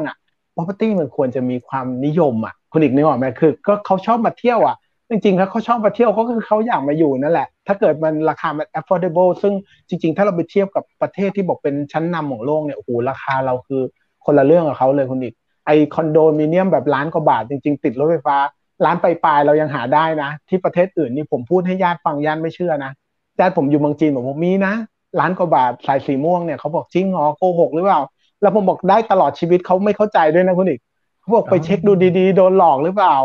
มันได้50ปีหรือเปล่า70ปีตลอดชีวิตมีด้วยหรอคือบางทีเขาไม่เข้าใจคือ culture ของเวียดนามก็ดีเมืองจีนก็ดีเนี่ยมันจะเป็นเหมือน leasehold เนาะมันจะได้แค่ช่วงระยะเวลานึงเวลาเขาฟังว่าได้ตลอดไปเนี่ยเขาก็งงว่า จริงหรือเปล่าโดนหลอกหรือเปล่าอะไรเงี้ยซึ่งจริงจะเห็นว่าคอนดิชันพวกเนี้ยมันดึงดูดมากอะมันดึงดูดที่ถ้าเราเป็นใครสักคนที่ไปเที่ยวที่ไหนแล้วเราชอบมากๆนะคุณอีกแล้วเราไปดูราคาแล้วมันเข้าถึงได้แล้วกันถูกกว่าบ้านเราสักครึ่งนึงหรือราคา1/3ของบ้านเราอย่างเงี้ยมันก็ตัดสินใจไม่ยากผมคิดอย่างนั้นนะครับผมก็คิดว่ามันน่าจะไม่ใช่แค่จีนละวันนี้เราคุยประเด็นจีนนะแต่อาจจะต้องจับตาดูต่างชาติกลุ่มอื่นๆด้วยอย่าเพิ่งไปมองที่จีนอย่างเดียวเดี๋ยวมันจะไปเซอร์ไพรส์ทางอื่นแล้วก็เป็นโอกาสในอนาคตซึ่งอาจจะเป็นอะไรที่ทำให้ property เราเซ็กซี่และดึงดูดขึ้นครับครับโอเคครับขอบคุณมากนะครับจริงพี่หมอวินถามอีกอันนึงแต่เดี๋ยวขอเอาไว้ก่อนนะครับทีนี้ขอมาที่คุณโด่งนะครับว่าพอจะให้ภาพอย่างเมื่อกี้พี่มี่จะเสริมในมุมของการท่องเที่ยวว่า property ก็มีโอกาสที่ไปต่อได้นะครับมันมีประเด็นไหนที่เป็นภาพแบบยาวๆที่อาจจะทำให้กลุ่ม property เนี่ยมันเค้กมันอาจจะขยายเพิ่มมากขึ้นอีกแล้วมันจะได้อีกสักเท่าไหร่ฮะ10เท่า20เท่าหรือยังไงเอาแค่ให้เห็นภาพไอเดียเฉยๆครับครับก็ต่อยาวๆเนี่ยก็เมื่อกี้ต่อเนื่องจากของพี่มี่แหละผมว่าเขาแสวงหาความสุขนะครับก็คือมาซื้อคอนโดในเมืองไทยเขาไม่ได้มาประเทศไทยเนี่ยมันสนุกมันรีแลกซ์นะครับไม่เครียดนะครับผมว่าวันนี้เนี่ยสังเกตดูเนี่ยเราได้ลูกค้าเนี่ยจากประเทศที่มีปัญหาทั้งนั้นเลยนะครับเต็มไปหมดเลยนะครับไม่ว่าจะเป็นพม่านะครับประเทศลาวกัมพูชาเนี่ยก็มีปัญหาเชิงเศรษฐกิจกับเรื่องเชิงพวกชีวอนามัยสุขอนามัยประเทศฮ่องกงไต้หวันจีนเนี่ยเป็นกลุ่มก้อนที่เป็นคลัสเตอร์ว่ามีการเข้าไปกลับไปครอบครองกลับไปยึดฮ่องกงหรือ tentative ที่จะเอาไต้หวันกลับมานะครับแล้วก็รวมไปถึงยุโรปกับรัสเซียนะครับอันเนี้ยก็ทุกคนเดือดร้อนเนี่ยมาบ้านเราหมดนะครับเป็นตัวเลือกอันดับแรกเพราะว่ามันถูกแล้วสนุกแล้วอยู่แล้วมีความสุขนะครับแล้วก็คอยเสร็จเนี่ยคำว่าบ้านเราเนี่ยมันคือคนไทยซึ่งไม่มีใครเรียนแบบได้ประเทศอื่นสวยกว่าถูกกว่ามีนะครับแต่ไม่มีใครเรียนแบบคนไทยได้อยู่แล้วสบายใจว่าคนไทยเนี่ยเขามี hospitality สูงนะครับมี service mind เปิดรับทุกวัฒนธรรมนะครับพวกเนี้ยอันเนี้ยจะเป็นupside ของธุรกิจ property ที่มีความกังวลในก่อนหน้านี้มาว่าที่ PE มันต่ำเพราะว่าbirth rate มันต่ำนะคนไทยเนี่ยประชากรสูงวัยเยอะขึ้นนะครับจำนวนผู้ซื้อใหม่เนี่ยอาจจะดูน้อยลงนะครับตัวเนี้ยจะเป็น upside ของธุรกิจเราในอนาคตนะครับเวลามาเนี่ยผมว่าทยอยเก็บมาเรื่อยๆนะครับเราคงไม่ไปซื้อproperty นะครับไป invest หรือไปมีบ้านหลังที่2เนี่ยในประเทศที่เราไม่ชอบแล้วไม่ได้ไปบ่อยๆเราไปแล้วเราชอบนอร์เวย์เหลือเกินสวยมากเลยนะครับแต่เราคงไม่ไปซื้อนะครับเพราะมันไกลมากไปยากนะครับเพราะฉะนั้นเนี่ยเมืองไทยเนี่ยไปง่ายเราเป็นประเทศที่โรงแรม5ดาวถูกที่สุดในโลกนะครับถูกกว่าประเทศขนาดเล็กกว่าเราเยอะๆเนี่ยเต็มไปหมดเลยนะครับอาหารเราก็แทบจะถูกที่สุดในโลกนะครับมีของกินหลากหลาย24ชั่วโมงใน1ตลาดเนี่ยนอกจากมีตลาดนัดตลาดสดยังมีพวกมินิมาร์ทไฮเปอร์มาร์เก็ตเนี่ยอยู่ใน1ตารางกิโลเมตรเนี่ยผมว่ามีหลายที่มีเป็น10ที่ที่เป็น walkable อ่ะสมมุติว่าเขาไปพักอยู่โรงแรมตรงนึงเนี่ยเขาจะแบบ amazing มาเลยว่าเฮ้ยมีเซเว่น3สาขา Family Mart 1ลอสันอีก1มีโลตัสสาขาใหญ่ๆอีกนะบางที่มีห้างเซ็นทรัลด้วยนะครับใน1ตารางกิโลเมตรอันนี้เป็นเรื่องที่ฝรั่งไม่เข้าใจนะครับจีนหลายๆประเทศจีนหลายๆส่วนที่อยู่ทางซีกที่มันเป็นเมืองหนาวเนี่ยนะครับ5โมงเขาปิดหมดละนะครับพวกนี้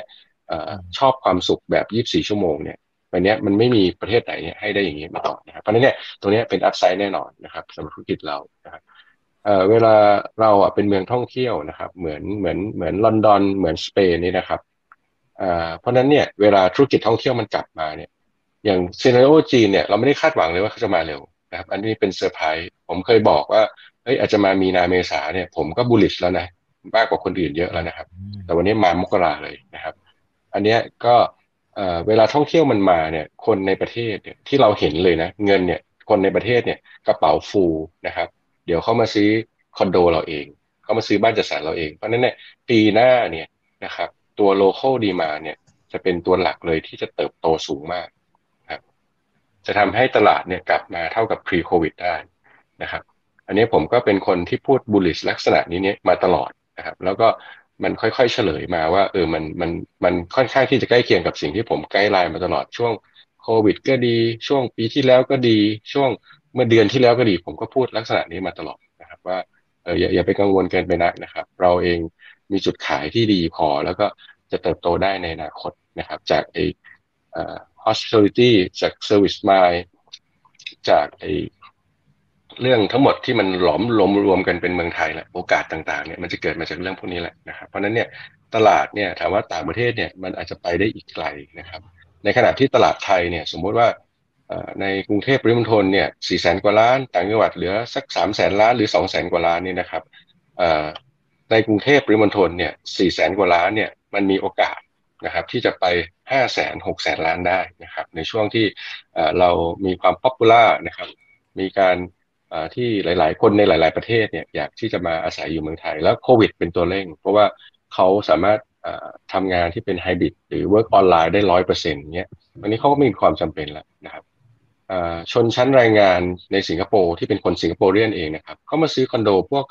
ราคาประมาณสัก2ล้านบาทแถวๆแบริ่งลาซานแถวๆอุดมสุขกันเยอะแยะมากเลยนะครับเขาแค่บินมาเป็นแท็กซี่อ่ะขับแท็กซี่อยู่นะครับอยากมีเรียกคอนโดฟรีโฮลนะครับแล้วก็อยากมาช้อปปิ้งใช้จ่ายมากินเที่ยวที่ประเทศไทยนะครับเหมือนเราไปมีบ้านหลังที่2ที่เขาใหญ่หรือพวกหัวหินอย่างเงี้ยมีกันง่ายนะครับพวกเนี้ยอยู่ในสิงคโปร์ไม่มีทางที่จะโอนpropertyเป็นของตัวเองได้เพราะราคามันแพงเขาก็มาฟูลฟิลที่เมืองไทยนะครับโลคอสก็มีมาละอาทิตย์ถ้าจองล่วงหน้าดีๆนะครับก็ไปกลับประมาณไม่เกิน 2,000 บาทมาอยู่มีความสุขแล้วนะครับเดือนหนึ่งมาสักครั้งหนึ่งพวกนี้อันนี้มันก็เกิดขึ้นอยู่แล้วนะครับอย่างต่อเนื่องนะครับก็เป็นโอกาสสำหรับประเทศไทยแต่ก็ไม่ต้องรีบร้อนนะครับค่อยๆทำไปเนี่ยถามว่าข้อจำกัดเรามีอยู่นะครับใครที่ทำ production เนี่ยยังมีแรงงานในมือไม่พอเนี่ยพวกนี้จะเป็นปัญหาใหญ่ในปีหน้าในปีนี้นะครับในการที่จะรับดีมานด์ในก้อนนี้ที่เข้ามานะครับเหมือนไอ้สายการบินเนี่ยเราโชว์ให้โชว์ความมีปัญหาเห็นแล้วธุรกิจโรงแรมก็มีปัญหาแล้วอะไรที่เราลีนไปเนี่ยมันลีนไม่ได้ 100% หรอกเวลากลับมาเนี่ยมันจะกลับมาพร้อมกับปัญหาว่าคนมันไม่พอที่เราเคยลีนไว้ก่อนนะครับในธุรกิจร้านอาหารก็ดีเดี๋ยวจะเจอต่อไปว่าเสิร์ฟไม่ทันทำอาหารไม่ทันส่งไม่ทันเนี่ยเดี๋ยวจะมีนะครับก็พวกนี้ต้องเตรียมกำลังไว้ว่าอย่าไปมองในแง่ลบซะทีเดียวนะครับตอนนี้มันฟื้นละช่วงฟื้นเนี่ยใครเตรียมงานไว้ได้ดีกว่ากันนะครับจะ grab opportunity ได้เยอะกว่านะครับครับโอเคครับขอบคุณมากเลยนะครับพี่มี่เหมือนอยากจะถามนะครับขอถามนิดนึงนะครับเพราะว่ามันเคยมีประเด็นหนึ่งที่รัฐบาลอยากจะส่งเสริมไอ้ long term resident visa ที่ให้วีซ่าอายุยาว10 ปีให้คนมาเกษียณบ้านเราเหมือนเขาตั้งเป้า aggressive มากประมาณล้านคนใน5 ปี6 ปีอะไรประมาณนี้ครับพี่โด่งจริงๆแล้วเนี่ยพอมันเกิดเงินเฟ้อในยุโรปมันเกิดค่าครองชีพที่แบบว่าไม่ค่อยพอใช้ในประเทศที่พัฒนาแล้วคนสูงอายุตอนนี้ก็เป็นพันล้านคนเลยเนี่ยมันไอตลาดตรงนี้จริงมันมีโอกาสขนาดไหนครับพี่โด่งว่ามันทำเสร็จเพราะครับเช่นครับเป็นแนวคิดที่ดีมากๆอยู่แล้วครับเรามี opportunity ตัวนี้เรามีcompetency ตัวนี้ต้องส่งเสริมแต่ว่าผมว่ารัฐบาลห่วงเรื่องความนิยมนะครับแล้วก็หลายคนไม่เข้าใจเนี่ยก็ไปวิพากษ์นะครับนโยบายเหล่านี้เนี่ยผมเชื่อว่ารัฐบาลไหนก็ได้นะครับจะพรรคไหนก็ได้ที่จะมาในการเลือกตั้งอีกไม่กี่เดือนข้างหน้าเนี่ยยังไงจะชูเรื่องนี้นะครับเพราะว่ามันปั๊ม GDP ใหม่ได้ดีแล้วก็เร็วนะครับเพราะว่ามันโอกาสมันเปิดแล้วนะครับเปิดแบบไม่รู้จะพูดยังไงละก็คือทุกคนอยากมาอยู่บ้านเราหมดอะแล้วเราจะไปแอนตี้เขาทำไมนะครับเรา KYC เขาเรา KYC เขาให้รู้เลยว่าถ้าเงินไม่สุจริตไม่เอานะคนนี้ไม่เป็นคนไม่ดีไม่เอานะสกรีนให้เต็มที่เลยแต่ไม่ใช่ว่าทำให้ยากแล้วไปเอาใต้โต๊ะอันนี้ปัญหาเยอะแยะนะครับแล้วก็เป็นการบั่นทอน capability ของตัวเองนะครับสิงคโปร์เก่งมากนะครับในช่วงโควิดที่ผ่านมาเนี่ยคนจีน 1% แรกนะครับที่ร่ำรวยที่สุดในประเทศจีนเนี่ยrelocate เงินคนฮ่องกงด้วยนะครับมาที่สิงคโปร์เยอะมากนะครับเขาไปออกกฎหมายที่รองรับตรงนี้นะครับเขาได้ตรงนี้มาเต็มๆเลย property เขาขึ้น 15% ในช่วง 2-3 ปีนี้ไม่เคยมีในประวัติศาสตร์สิงคโปร์อย่างเงี้ยมานานแล้วนะครับไม่มีมาก่อนนานแล้วนะครับเขา cooling measure โดยพยายามทำให้มันดาวน์ ดันสูงมากโดยการไปเพิ่มไอตัวstamp duty จาก 10 เป็น 17% ก็ไม่ลดความร้อนแรงลงเลยนะครับเพราะว่าคือคนต้องการsecure เขาจะต้องการว่าเงินเขาอยู่ครบนะถ้าเกิดเขาย้ายเงินมาตรงนี้เนี่ยมันทำให้เขาปลอดภัยกว่านะครับเพราะว่าบางคนเนี่ยเวลาการเมืองในประเทศมีปัญหาเนี่ยมันจะกระทบกับเงินของเราด้วยกับธุรกิจของเราด้วยนะครับพวกนี้คิดไปปิดยังไงอ่ะมันก็ออกมาประมาณนี้นะครับครับโอเคครับขอบคุณมากนะครับอาจจะเป็นพี่มี่แป๊บนึงก่อนผมขออนุญาตไปเอาที่ชาร์จแบตมาก่อนนะครับแป๊บนึงนะครับอ๋อได้ครับได้ครับจริงๆใกล้จบแล้วครับโอเคได้ครับพี่มี่ครับพอดีมีท่านหนึ่งถามเข้ามาพอดีเลยนะครับจริงๆเดี๋ยวจะรอถามพี่โด่งด้วยนะครับคุณแม็กนะฮะเขาบอกว่าอยากทราบเคล็ดลับนะครับที่ทำให้สินค้าของ Origin เนี่ยดูแล้วมีความโดดเด่นกว่าคู่แข่งนะครับแล้วก็อะไรที่จะทำให้อสังหาเนี่ยเป็นมากกว่าแค่สินค้า commodity นะครับแต่นี้ถามในมุมของ VI ในมุมของพี่มี่เวลาที่มองบริษัทนี้เนี่ยนะครับเขามีความโดดเด่นเมื่อเปรียบเทียบกับ business model ของเจ้าอื่นในมิติไหนบ้างครับผมนี่ขึ้นมาตั้งฝูกี่เด้งเนี่ยตั้งแต่ IPO จริงต้องบอกก่อนว่าจริงๆไอ้ตัวสินค้าและบริการเนี่ยเคยมีนักการตลาดเก่งๆเขาพูดกันนะครับคุณนิกเขาบอกว่ายิ่งนับวันมันจะยิ่งสร้างความแตกต่างยากขึ้นเรื่อยๆเพราะมันจะคล้ายๆกันไปหมดนึกออกไหมครับไม่ว่าจะเป็นวิทยุอะไรก็แล้วแต่มันก็ทำไปเรื่อยๆมันจะคล้ายกันไปเรื่อยๆคอนโดมิเนียมไม่ได้อยู่ในข้อยกเว้นนะครับไม่ว่าคุณจะทำเขาเรียกว่าซิงเกิลคอริดอร์ไม่ชนกันอะไรก็แล้วแต่มันจะมีคนเล่าเรียนแบบมาได้เสมอถ้าให้ผมมองเนี่ยผมคิด Origin เนี่ยสร้างจุดต่างจากการสร้างบริการเสริมขึ้นมาซึ่งบริการเนี่ยมันจะเป็นอะไรที่ลอกเลียนแบบยากกว่าสินค้าเนาะคือถ้ามีบริการแบบเขาเรียกมีเซอร์วิสต่างๆเสริมเติมเข้ามาเรื่อยๆเหมือนอย่างมีที่ Primo Service เนี่ยหรือการเลือกแบบเลือกธุรกิจเขาเรียกทำเลที่ดีและตรงใจผู้บริโภคและมูฟไปก่อนอะไรประมาณนี้นะครับผมคิดว่าเป็นจุดที่เป็นทั้งใช้ทั้งสปีดด้วยแล้วพอได้สปีดเสร็จเขาก็มีการบริการเสริมที่แตกต่างถ้าใครเคยไปดูหรือเคยไปดูบ้านตัวอย่างของ Origin ก็จะเห็นว่าเขาจะมีตั้งแต่มีแอปพลิเคชันของเขานะครับเรียกแม่บ้านได้หรือแม้แต่ตัวบ้านเนี่ยเรียกคนมาล้างรถก็ได้นะคุณดิเราไม่ต้องออกจากบ้านอ่ะอะไรที่เป็นความยุ่งยากเราโยนให้เขาได้หมดก็คือสมมติเราจะไปประชุมตอนบ่ายก็เรียกมาล้างรถตอนกี่โมงก็ว่าไปเป็นล้างรถแบบแห้งอะไรเงี้ยล้างเสร็จเราก็ขับรถออกไปคืออยากจะเรียกคนมาเก็บกวาดบ้านก็ทำได้คือมันทำให้ชีวิตของคนมันง่ายขึ้นเข้าใจว่าผมเคยไปดูโครงการหนึ่งน่าจะเป็นเบลกาเวียมั้งมันจะมีหน้าจอเป็นเหมือนแท็บเล็ตขนาดเล็กอ่ะเราสั่งซื้อของบิ๊กซีได้ด้วยนะคุณอีกแล้วเขามาส่งให้ที่บ้านอะไรอย่างเงี้ยก็ต้องให้พี่โด่งเล่าแต่ผมรู้สึกว่าจุดต่างของ Origin เนี่ยเท่าที่ผมมองก็คือเขาพยายามสร้างบริการขึ้นมาแหละให้มันแตกต่างออกไปเพราะตัวสินค้ามันลอกเลียนแบบง่ายอยู่แล้วครับเพราะฉะนั้นพี่โด่งมาพอดีเลยนะครับเพราะฉะนั้นเสริมตรงนี้เลยครับว่าวิธีคิดดูแล้วค่อนข้างจะแตกต่างจากหลายๆเจ้าที่เป็น developer เหมือนกันแล้วตอนนี้มีการขยายหน้าน้ำแบบโอ้โหเยอะมาก healthcare ก็ไปนะครับโรงแรมนะฮะwarehouse อะไรต่างๆ logistics ตอนนี้ขยายไปหมดแล้วนะครับวิธีคิดอะไรที่ต่างจากเจ้าอื่นครับโอเคก็ตัวบ้านหรือคอนโดเนี่ยมันเป็นเทคโนโลยีเนี่ยที่ไม่ได้มีคอมพลิเคชันมากนักนะครับแล้วก็มันเป็นอย่างเงี้ยมาสักระยะใหญ่ๆละจะ50 ปี100 ปีนี่นะครับที่แตกต่างมันก็คืออินทีเรียฟาซาดที่ว่ากันเป็นตามเทรนด์หรืออารมณ์นะครับของคนในช่วงเวลาอาจจะมีเป็นพวกไซส์ห้องบ้างที่จะต้องคอมแพคขึ้นเพื่อเมนเทนราคาขายให้ไม่ได้สูงเกินกว่า affordability ของคนนะครับที่Originเรามองว่า1เนี่ย Origin เนี่ยเราเป็น creative living หรือเป็น living creator ก็คือเราออกแบบและสินค้าและบริการในเชิงสร้างสรรค์สอดคล้องไปกับพฤติกรรมของคนในแต่ละช่วงวัยนะครับแล้วก็ปรับตัวในแต่ละช่วงเวลาที่ต่างกันนะครับเช่นช่วงเวลาเนี้ยเรามองถึงคนที่เป็น first jobber ที่เติบโตขึ้นจะเป็น startup นะครับที่จะเป็นกลุ่มผู้ซื้อรายใหญ่ของเรานี่นะครับเขาเคยซื้อทาวน์โฮมได้นะครับวันนี้ราคาทาวน์โฮมเนี่ยมันแพงเกินไปแล้วเราก็เลยทำคอนโด2ชั้นขึ้นมาแทนเป็นดูอัลสเปซนะครับข้างล่างทำงานข้างบนนอนเพื่อตอบโจทย์พฤติกรรมที่เปลี่ยนไปกับพวกคล้ายๆ affordability ที่ยังเท่าเดิมอยู่นะครับ affordability เนี่ยเขาอาจจะจ่ายได้ไม่เกินสัก 3-5 ล้านนะครับแต่ว่าวันนี้ทาวน์โฮมเนี่ยที่อยู่ใกล้รถไฟฟ้าเนี่ยมันไม่มีถ้ามีก็จะแพงมากราคาจะ 10-20 ล้านขึ้นไปนะครับเพราะนั้นเนี่ย เรา understand need ของลูกค้าว่ามันยังมีอยู่เราพยายามปรับตัวไปตามเน้นในความเป็น developer ของเราที่ต่างจากคนอื่นเนี่ยผมมองว่าเราเป็น living creator ครับเรารู้ว่าสินค้าและบริการจะปรับตัวเป็นยังไงนะครับส่วน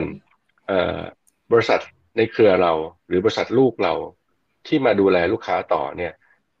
Primo Service Solution เนี่ยเรามองว่าเขาเป็น life convenient นะครับคือเขาเกิดมาเนี่ยเขา stand for ว่าเขาจะมาทำให้ชีวิตลูกค้าเนี่ยมันสบายขึ้นมัน convenient ไปซะทุกอย่างนะครับเช่นเราก็ understand ว่าเฮ้ยมีชีวิตอยู่ทุกวันเนี้ยมันเสียเวลาไปกับเรื่องอะไรบ้างที่ไม่ได้ก่อให้เกิดประโยชน์แล้วก็ไม่อยากไปทำนู่นทำนี่นั่นมากนักนะครับก็หนึ่งแหละการดูแลบ้านเราก็เริ่มดูแลบ้านแหละ time cleaning gardening ออนไลน์มาตอนแรกทำเป็นเหมาๆก็คือทำหมดทั้งบ้านนะครับมีราคาเดียวหลังๆมาก็เริ่มจะอลาคาร์ทแล้วนะครับอลาคาร์ทว่าขัดแต่ห้องน้ำก็ได้นะถ้าเกิดคุณอยากให้ขัดห้องน้ำเราก็ขัดห้องน้ำล้างจานก็ได้นะถ้าเกิดคุณบางคนไม่ชอบล้างจานเลอะเทอะนะครับพาหมาแมวไปหาหมอฉีดวัคซีนเราทำเพทคอนโดเยอะเราก็เกิดเรื่องนี้ขึ้นเราเริ่มทำเพทแคร์แล้วไม่อยู่บ้านหลายวันไปต่างประเทศไปญี่ปุ่นไม่ต้องห่วงเรารู้ใจคุณที่สุดแล้วว่าคุณอยากเลี้ยงน้องหมาแต่แม่พ่อแม่คุณแฟนคุณไม่อยากให้เลี้ยงเพราะเรื่องพวกนี้เพราะนั้นเนี่ยคุณเลี้ยงได้มาอยู่กับเราสิเดี๋ยวเราดูแลให้เราก็เริ่มมีเพทโฮเทลใต้คอนโดที่เลี้ยงสัตว์ได้นะครับคือเราเข้าใจลูกค้ามันคือเอมพาธีแหละนะครับพอ empathy เสร็จเนี่ยเราก็เอามาออกแบบสินค้าบริการเหล่านั้นนะครับรู้ใจไปสมมติว่าขาดอะไรในชีวิตเราไปเติมนะครับทำให้ชีวิตเขาสะดวกสบายขึ้นนะครับไม่ต้องมาเสียเวลานะครับถ้าอยู่บ้านก็ลูกๆเลี้ยงหมา2ตัวแมว1ตัวนะครับโอ้โหลำบากคนขับรถมากเลยฉีดวัคซีนอาบน้ำสระผมเนี่ยมันเขาต้องไปตามโปรแกรมด้วยยิ่งเราฝากคลินิกเขาดูแลเนี่ยเขาจะมีโปรแกรมที่เป็น preventive เหมือนคนเลยต่อไปนะครับมันก็ชีวิตวุ่นวายเหมือนกันเลยนั่นเนี่ยผมก็เลยว่าเฮ้ยรวบรวมปัญหาชีวิตทุกอย่างที่เรามีอยู่ถามน้องๆด้วยอยู่คอนโดขาดอะไรเนี่ยมานั่งแก้ให้ทีละเรื่องนะครับคนไม่ไปซื้อบ้านจัดสรรนะครับเพราะเราเคยได้ opportunity จากธุรกิจคอนโดมาว่าเฮ้ยอยู่คอนโดเนี่ยประตูเดียวเลยนะก็คือทางเข้าออกตรงล็อบบี้เดียวเลยนะเพราะนั้นเนี่ย security มันสูงมากนะครับเพราะนั้นเนี่ยไอ้ surveillance หรือความปลอดภัยหรือ security system ของบ้านสารเนี่ยมันต้องสูงเป็นดับต้นๆเลยเรารู้เลยสุดท้ายเนี่ยเราก็มาทำบิสซิเนสแบบเนี้ยมันเลยโตเร็วใช้เวลา 4-5 ปีเนี่ยบริษัทจากทุน400ล้านเนี่ยเป็น market cap เป็นหมื่นล้านแล้วนะครับพวกเนี้ยมันเติบโตได้จาก opportunity ตรงนี้เรารู้ว่าปัญหาการดูแลบ้านเป็นเรื่องใหญ่คนเลยไปซื้อคอนโดกันแต่วันเนี้ยเราทำธุรกิจคอนโดประสงค์แล้วเราอยากทำบ้านให้ได้เยอะเราก็เฮ้ยถ้างั้นก็ต้องมีแม่บ้านที่เป็นแม่บ้านแชร์มาแชร์กันเพราะนั้นเนี่ยเราจะมีบริการหนูเมดให้ทุกบ้านเลยในหมู่บ้านเรานะครับคุณไม่ต้องไปโอนแม่บ้านเองละคุณแชร์กันเป็น sharing economy เอาไปทำแค่สัปดาห์ละครั้งก็พอถ้าไม่พอคุณมาซื้อเพิ่มเป็นอลาคาร์ทอยากได้คนสวนคุณเรียกมาทำสวนอย่างเดียวนะครับก็พวกเนี้ยผมว่าความเซ็กซี่ของเราเนี่ยคือเรื่องเนี้ยมันคือสิ่งที่ลูกค้าห่วงที่สุดในปัจจุบันเนี้ยมันคือเวลาเขาไม่ต้องการจะเสียเวลาไปกับเรื่องที่ไม่ได้ก่อให้เกิดรายได้ใหม่ไม่ได้ก่อให้เกิดความบันเทิงชีวิตเล่นหมาแมวก็ไม่ได้อยากที่จะดูแลเยอะขนาดนั้นใช่ไหมครับเวลาที่ต้องพาไปซะทุกอย่างเลยเนี่ยมันไม่ไหวจริงๆเพราะนั้นเนี่ยก็ยังอยากเล่นอยู่นะยังอยากเลี้ยงอยู่นะมีคนมาช่วยไหมล่ะอย่างเงี้ยผมก็อาสาอันนี้มันก็คือผมมองว่าความเซ็กซี่เราไม่ใช่ไปความหรูหราแล้วว่าเฮ้ยอันนี้เป็นหินอ่อนอิตาลีจากภูเขาลูกนั้นลูกนี้นะครับพวกเนี้ยมันอาจจะสะท้อนไปอีกเซกเมนต์หนึ่งไปเลยเป็นอัลต้าลักชัวรี่ซึ่งผมว่าตลาดเนี้ยอาจจะมีน้อยเราจะไม่ได้ไปทำตรงนั้นเยอะนะครับผมจะเป็นเหมือนเป็นfunctioning luxury มากกว่าก็คือว่าโอเคถ้าเราจะทำคอนโดตารางเมตร 2-3 แสนเนี่ยหนึ่งแหละโลเคชั่นต้องสุดยอดก่อนนะครับแล้วก็ทำ pack price เนี่ยไปเข้ากับกลุ่มผู้ซื้อที่เป็นยัง rich เป็นยัง success นะครับถ้าเป็นคนที่ success อยู่แล้วเนี่ยรสนิยมเขาอาจจะไปไกลแล้วนะครับอันเนี้ยเรามองว่ามันเป็นตลาด niche market เราทำเยอะไม่ได้สิ่งที่เราอยากทำเนี่ยเราอยากไปเป็นแมสพรีเมียมเพราะนั้นเนี่ยเราก็ต้องไปหาตลาดที่มันใหญ่หน่อยนะครับก็ผลที่ผ่านมาว่าบิสซิเนสโมเดลเรามันถูกนะครับแล้วมันก็ทันสมัยตรงกับความต้องการของลูกค้าเราก็เลยเติบโตได้เยอะนะครับถามว่าเข้าไปเนี่ยตัว product feature ความ luxury เนี่ยผมว่าแป๊บเดียวเนี่ยมันทันกันหมดเพราะว่าเขาก็ไปสืบสอบออกมาว่าเราใช้อินเทียร์เจ้าไหนนะครับส่วนที่เป็นด้านมีดโกนจริงๆเลยเนี่ยที่มันต้องไปสุดท้ายไปซื้อไอตัวใบมีดมาด้วยเนี่ยมันคือการออกแบบเรื่อง life convenience นี่แหละ living creator ต้องมาออกแบบ life convenience ทำงานร่วมกันกับทาง Origin ต้องทำงานร่วมกับ Primo Britannia ต้องทำงานร่วมกับ Primo ว่าทำยังไงชีวิตเขาผมว่าไอความลักชัวรี่ของเราคือ life convenience มันคือความสะดวกสบายนะครับที่ต่างจากคนอื่นนะครับวิธีแนวคิดของผมเนี่ยผมเชื่อแบบนั้นผมก็ทำเรื่องนี้มาโดยตลอดนะครับก็ใช้เวลาในการปั้นธุรกิจเซอร์วิสเนี่ยประมาณ 12-13 ปีแล้วนะครับวันนี้มันก็พรูฟเว่นว่ามันเติบโตได้อย่างที่เราคิดนะครับเข้ามาเป็น one stop service จริงๆว่าอยากได้เหมือนบ้านตัวอย่างอยากแต่งเหมือนอย่างนี้เด๊ะเลยนะครับทำให้ไหมนะครับวันนี้ข้อจำกัดก็คือพอไปทุกๆที่เนี่ยแม้แต่ทั้งบ้านผมเองเนี่ยเขาก็ไม่ทำให้ผมก็ต้องไปหาคนมาทำเองนะครับแต่ถ้าเกิดคนมีเวลาน้อยอย่างผมเนี่ยไปแล้วปุ๊บซื้อได้เลยนะกี่บาทก็ว่ามาถ้าเกิดเรามองว่าต่อตารางเมตรมันไม่แพงเกินไปเป็นอินเทอร์เนียที่เรารับได้เนี่ยเราอยากได้เลยมันเนี่ยพีโมเขารู้ใจตรงนี้เขาไปทำเพิ่มนะครับเพราะนั้นเนี่ยผมว่าความเข้าใจรู้ใจอย่างลึกซึ้งนะครับแล้วก็เอามาทำเป็นโซลูชันแพ็กเกจขายให้ลูกค้าเนี่ยนะครับมันเป็นอะไรที่สุดท้ายมันกลายเป็นคอมเพนซีของเราแต่จะทำแบบเราได้เนี่ยเหนื่อยนะประเด็นก็คือว่าสินค้าบริการมีหลากหลายแล้วผมต้องรับคนเป็นพันทุกปีอ่ะแล้วผมต้องมาเวลเทรนทำสกิลเทรนเหล่านี้นะครับมันก็ไม่ได้เป็นเรื่องง่ายนะครับโอ้พอฟังแล้วไม่จะให้ยอมเหนื่อยเพื่อจะให้เกิด competency ที่เป็น sustainable ด้วย long term ด้วยครับโอ้พอฟังดูแล้วจริงๆไม่แปลกใจว่าทำไมบริษัทโตมาขนาดนี้เลยนะครับพี่มี่นะครับโอเคเราคุยกันพอสมควรแล้วนะครับนี่เผลอแป๊บเดียวก็ประมาณ1ชั่วโมงละนะครับอยากให้ทั้งสองท่านฝากทิ้งท้ายถึงคุณผู้ชมหน่อยนะครับมีคนนึงนะครับคุณโตโน่บอกว่าพรุ่งนี้ขออออินใจเย็นฮะใจเย็นไปศึกษาข้อมูลก่อนนะครับไปศึกษาข้อมูลเพิ่มเติมก่อนนะครับเพราะยังไงมันก็มีเรื่องของความเสี่ยงอะไรเข้ามาเกี่ยวข้องอยู่แล้วนะครับงั้นเอาให้มั่นใจก่อนนะครับโอเคท่านนี้บอกว่าเพิ่งซื้อคอนโดไปนะฮะอยู่ที่เกษตรค่ะประทับใจมากเลยนะคะชื่นชมผู้บริหารที่มาให้ข้อมูลแบบนี้ขอให้มาทุกสัปดาห์ไม่ไหวครับ อาจจะทุกไตรมาสหรือยังไงเดี๋ยวผมจะเรียนปรึกษาคุณโด่งอีกทีหนึ่งนะครับผมเอาทำที่เหมาะสมนะครับโอเคเอาละครับฝากทิ้งท้ายนะครับพี่มีดครับถ้าสมมุติว่าเราอยากจะวิเคราะห์นะครับในหุ้นกลุ่มที่ผมว่ามันน่าจะกลายเป็นคอนกลอเมเรตแล้วล่ะนะเป็นบริษัทยักษ์ใหญ่แล้วที่เริ่มแต่ไปทำธุรกิจนู่นนี่นั่นอะไรเงี้ยครับเราจะวิเคราะห์อย่างไรดีเจออะไรก็จริงๆเนี่ยผมเองเนี่ยผมเจอพี่โด่งนานมากแล้วนะครับหมายถึงว่าฟังจากคนอื่นเล่าบ้างอะไรบ้างเนี่ยเชื่อไหมครับว่าตั้งแต่ตอนที่ IPO แรกๆเนี่ยมีเซียนหุ้นรุ่นใหญ่ๆที่เขาไปฟังเนี่ยพี่โด่งเล่าทุกอย่างเหมือนที่มันเกิดขึ้นวันนี้เลยนะตอนนั้นเขามาเล่าให้ผมฟังว่าเดี๋ยวพี่โด่งจะไปทำโรงแรมจะทำ Primo Service จะทำนู่นทำนี่แต่ตอนนั้นไม่ได้เจอตัวจริงนะครับผมคิดในใจว่าโอ้ยทำไมมันทำแบบตอนนั้นโทษนะครับพูดตรงๆเหมือนจับฉ่ายจังเลยยังทำคอนโดยังไม่ลงตัวเลยแต่พอวันนี้มันเวลามันเดินทางผ่านมาเรื่อยๆรู้สึกว่าคนที่วิชั่นอรี่ไกลๆเขาก็มองไว้แล้วแหละว่าเขาจะทำต่อจิ๊กซออะไรแล้วก็ค่อยๆเดินมาเรื่อยๆเรื่อยๆนะครับก็รู้สึกว่ามันสำหรับผมเนี่ยผมว่าตลาดหุ้นไทยเนี่ยหลายคนชอบบอกว่าไปลงทุนเมืองนอกดีกว่านะครับหรือว่าเมืองไทยอย่างนู้นอย่างนี้ผมรู้สึกว่าเมืองไทยเนี่ยจริงๆแล้วสิ่งหนึ่งที่ทำให้เราได้เปรียบคือเราสามารถจะเข้าใจว่าธุรกิจนี้มันดำเนินการด้วยแนวคิดยังไงกันแน่เราเจอผู้บริหารเราฟังหลักคิดเรารู้ว่าเขาจะกำลังจะเดินทางไปทางไหนไอ้หุ้นเมืองนอกเนี่ยบางทีมันฟังดูดีนะคุณดิแต่มันไกลมากเลยบางทีความเข้าใจเราเนี่ยมัน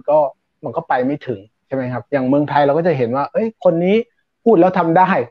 คนนี้ฝันแล้วไปไกลจริงหรือคนนี้เขาพูดไปอย่างนั้นแหละให้มันดูดีอะไรอย่างเงี้ยผมก็จะแยกผู้บริหารไว้เป็นหลายกลุ่มนะครับแล้วก็อาจจะรอเวลาในการซื้อในการลงทุนอย่าง3ปีที่แล้วมั้งที่เคยเจอแล้วพี่โด่งบอกว่าอยากจะทำบริษัทลูกสปินออฟมาปีละตัวตอนนั้นผมฟังมันเป็นเรื่องยากมากนะหลายๆคนอาจจะฟังว่ามันง่ายนะผมว่ามันยากมากนะครับตอนนี้พี่โด่งทำมา2ปีติดแล้วเข้าใจว่ามีBritannia แล้วก็มีพิลิใช่ไหมครับ Primo Service ปีนี้ก็จะมีวัน Origin ซึ่งเข้าใจว่าเป็นปีที่เป็นปีทองของเขาพอดีเพราะว่าท่องเที่ยวกลับมา average room rate ก็ขึ้น 3-4 เท่าคีย์จาก 2,000 คีย์เข้าใจว่าปลายปีนี้น่าจะเป็นทั้ง 4,000 คีย์แล้วก็เห็นพัฒนาการเห็นความตั้งใจครับคือเรียกว่ายังไงดีล่ะก็ถือหุ้นไปก็รู้สึกว่ามันลุ้นไปแล้วมันสนุกอ่ะคุณผมก็บอกไม่ถูกมันเหมือนว่าเหมือนเป็นหุ้นปันผลด้วยเหมือนเป็นหุ้นเติบโตด้วยเหมือนถือสตาร์ทอัพไปด้วยคือหมายถึงว่ามีเรื่องใหม่ๆมีการเติบโตให้เราเห็นเรื่อยๆแล้วก็มีปันผลให้เรารอการเติบโตไปด้วยอะไรเงี้ยครับแต่จริงๆมันก็คงมีหุ้นคาแรคเตอร์แบบนี้เยอะๆก็คือเป็นหุ้นคาแรคเตอร์ของคนที่ตั้งใจทำธุรกิจผมก็พยายามซอร์สแล้วก็ค่อยๆติดตามไปเรื่อยๆอาจจะฟังแล้วไม่ต้องเชื่อนะครับแต่ว่าลองย้อนไปแทร็กดูไปฟังอัปเดตเก่าๆเพราะเข้าใจว่า Origin มาเกือบทุกๆไตรมาสเลยฟังเสร็จก็มาดูว่าเขาทำได้มากน้อยแค่ไหนอะไรเงี้ยครับวิธีผมก็ทำแค่นี้แหละครับง่ายๆก็คือย้อนกลับไปดูนานๆแล้วก็ดูว่าคนไหนทำได้ดีคนไหนวิสัยทัศน์เขาไปได้ไกลจริงๆแล้วก็จดเป็นเรคคอร์ดไว้เวลาที่ตลาด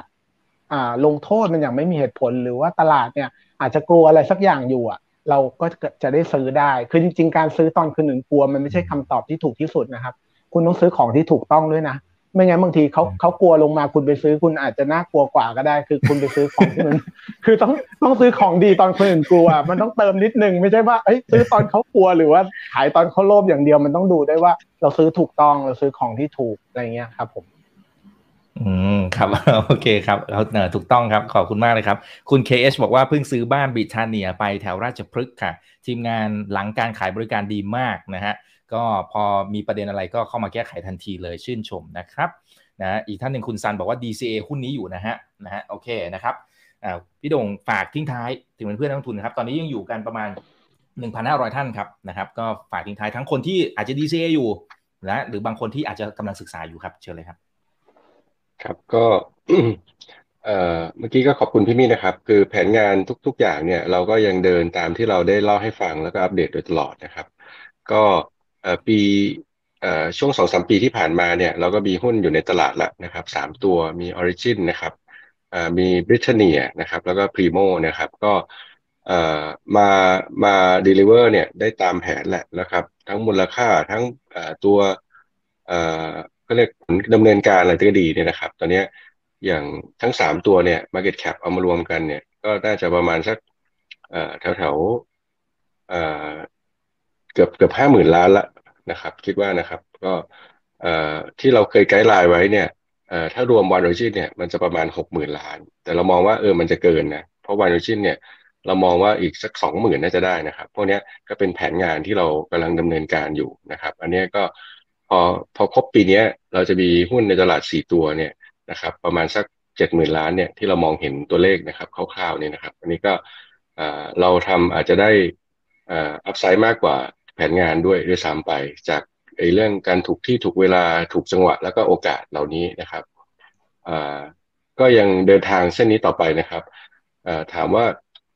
วันนี้ก็ยังเหนื่อยทุกปีเหมือนเดิมนะครับในการที่จะปั้นบริษัทเพื่อจะสปินออฟให้ได้1บริษัทต่อปีเนี่ยนะครับก็เป็นแผนงานใหญ่เลยแหละนะครับ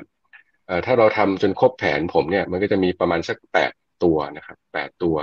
ก็เราก็ไม่ได้คิดอะไรมากก็พยายามทำสิ่งเหล่านั้นอยู่แล้วก็ทยอย deliver ทุกๆปีนะครับปีนี้ก็จะเอาหุ้นตัว Origin หรือธุรกิจโรงแรมเนี่ยเข้าตลาดนะครับก็ในแผนงานเองเนี่ย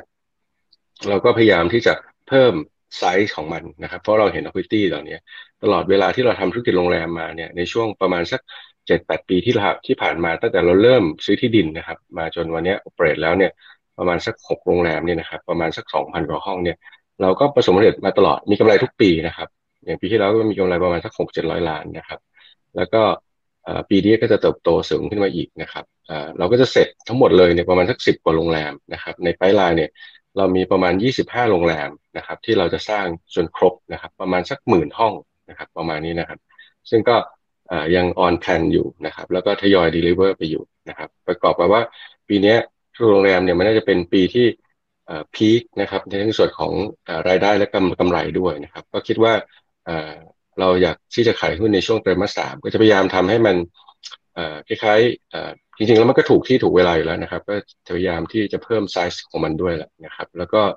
ในปีหน้านะครับเราวางแผนธุรกิจที่เป็น เรื่อง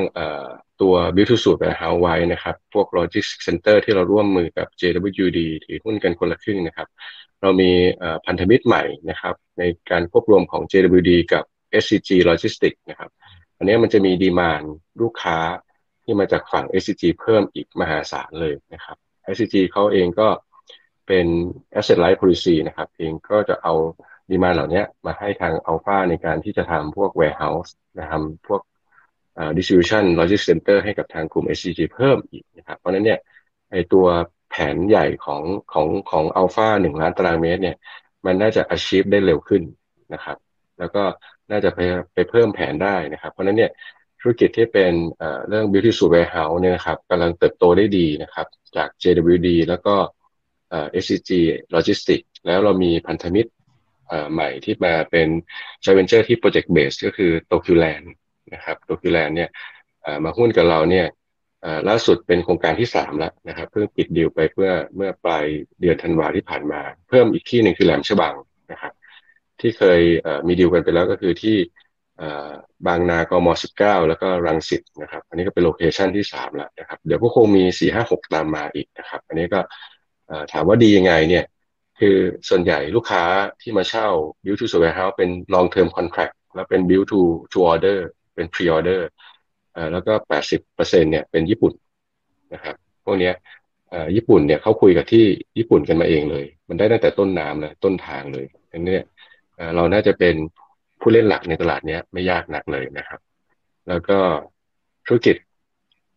อัลฟาเองก็วางแผนที่จะ spin off ในช่วงปลายปีหน้านะครับแล้วก็ถัดไปก็จะเป็นเรื่อง wellness and healthcare นะครับเพราะฉะนั้นเนี่ยกำลังดูแลลูกค้าเพิ่มปริมาณมากขึ้นนะครับจากโครงการในเครือเองไม่ว่าจะเป็นOriginคอนโดหรือบ้านBritanniaนะครับแล้วก็โครงการนอกเครือที่เป็น Primo นะครับที่เข้าไปดูแลนิตินอกนะครับนิติหรือนิติบุคคลไม้จัดสรรเนี่ยโครงการนอกเนี่ยอีกหลายโครงการมากนะครับเรากำลังดูแลคนเนี่ยเป็นแสนคนนะครับเรื่องโฮมเมดิซินที่กำลังมาเนี่ยเป็นโอกาสนะครับอย่างหนึ่งเนี่ยของ Origin Healthcare ที่จะทำงานร่วมกับทั้ง Origin แล้วก็ Primo ทั้ง Britannia นะครับในการร่วมกันที่จะออกแบบเรื่อง Healthcare Service on Demand เหล่านี้เกิดขึ้นมานะครับอันนี้เป็น opportunity ใหม่เราคงไม่ได้ไปโกทำโรงพยาบาลแมสนะครับเราจะ utilize เราจะเป็นพันธมิตรกับทุกโรงพยาบาลนะครับในแต่ละ local area นะครับในการที่จะ bring service เหล่านั้นเนี่ยมาถึงที่บ้านนะครับจะทำให้โรงพยาบาลได้กำไรมากขึ้นนะครับลูกค้าคอนวีเนียนขึ้นนะครับอันนี้ก็เป็นอีก1มิชชั่นหนึ่งนะครับในปีถัดไปนะครับ2023ก็จะเป็นโรงแรม24ก็จะเป็นเรื่อง warehouse นะครับlogistics นะครับปี2025นะครับก็จะเป็นเรื่อง healthcare นะครับอันนี้ก็เป็นแผนงานที่ค่อนข้างที่จะตกตะกอนละจากทางเรานะครับส่วนจะมีอะไรลำดับถัดไปเนี่ยก็เดี๋ยวเรา build scale อีกนิดนึงนะครับเราจะมาเล่าให้ฟังต่อนะครับครับก็เท่านี้ครับขอบคุณมากเลยครับพี่มี่คุณอิทครับครับขอบพระคุณมากๆเลยนะครับสนุกมากๆนะครับนะฮะแล้วก็คุณ KBSN บอกว่าพอฟังดูแล้วพร้อมอัดมาจิ้นเจนเย็นครับเจนเย็นนะไปศึกษาข้อมูลก่อนแล้วกันนะครับผมนะฮะแล้วก็ฟังคุณดงนะครับเยอะๆนะครับหรือว่าคนไหนที่เข้ามาตอนท้ายนะกดแชร์ไว้ไปฟังตั้งแต่ตอนแรกท่านจะทราบวิธีคิดนะครับแล้วก็เห็นวิธีคิดนะครับที่ค่อนข้างน่าสนใจเลยทีเดียวนะครับขอบคุณ 1,700 ท่านที่ยังอยู่กับเราในค่ำคืนนี้นะครับวันนี้สวัสดีทั้งสองท่านนะครับสวัสดีครับครับครั้งหน้าเป็นเรื่องไหนเดี๋ยวรอติดตามนะครับนี่คือRight Now ใบอิบันพจน์ทุกเรื่องที่นักทุนต้องรู้ครับสวัสดีครับ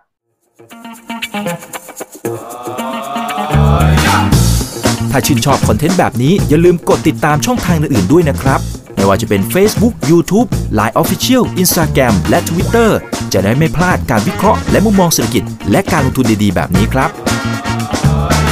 อย่าลืมนะครับว่าเริ่มต้นวันนี้ดีที่สุดขอให้ทุกท่านโชคดีและมีอิสรภาพในการใช้ชีวิตผมอิก บรรพต ธนาเพิ่มสุขครับ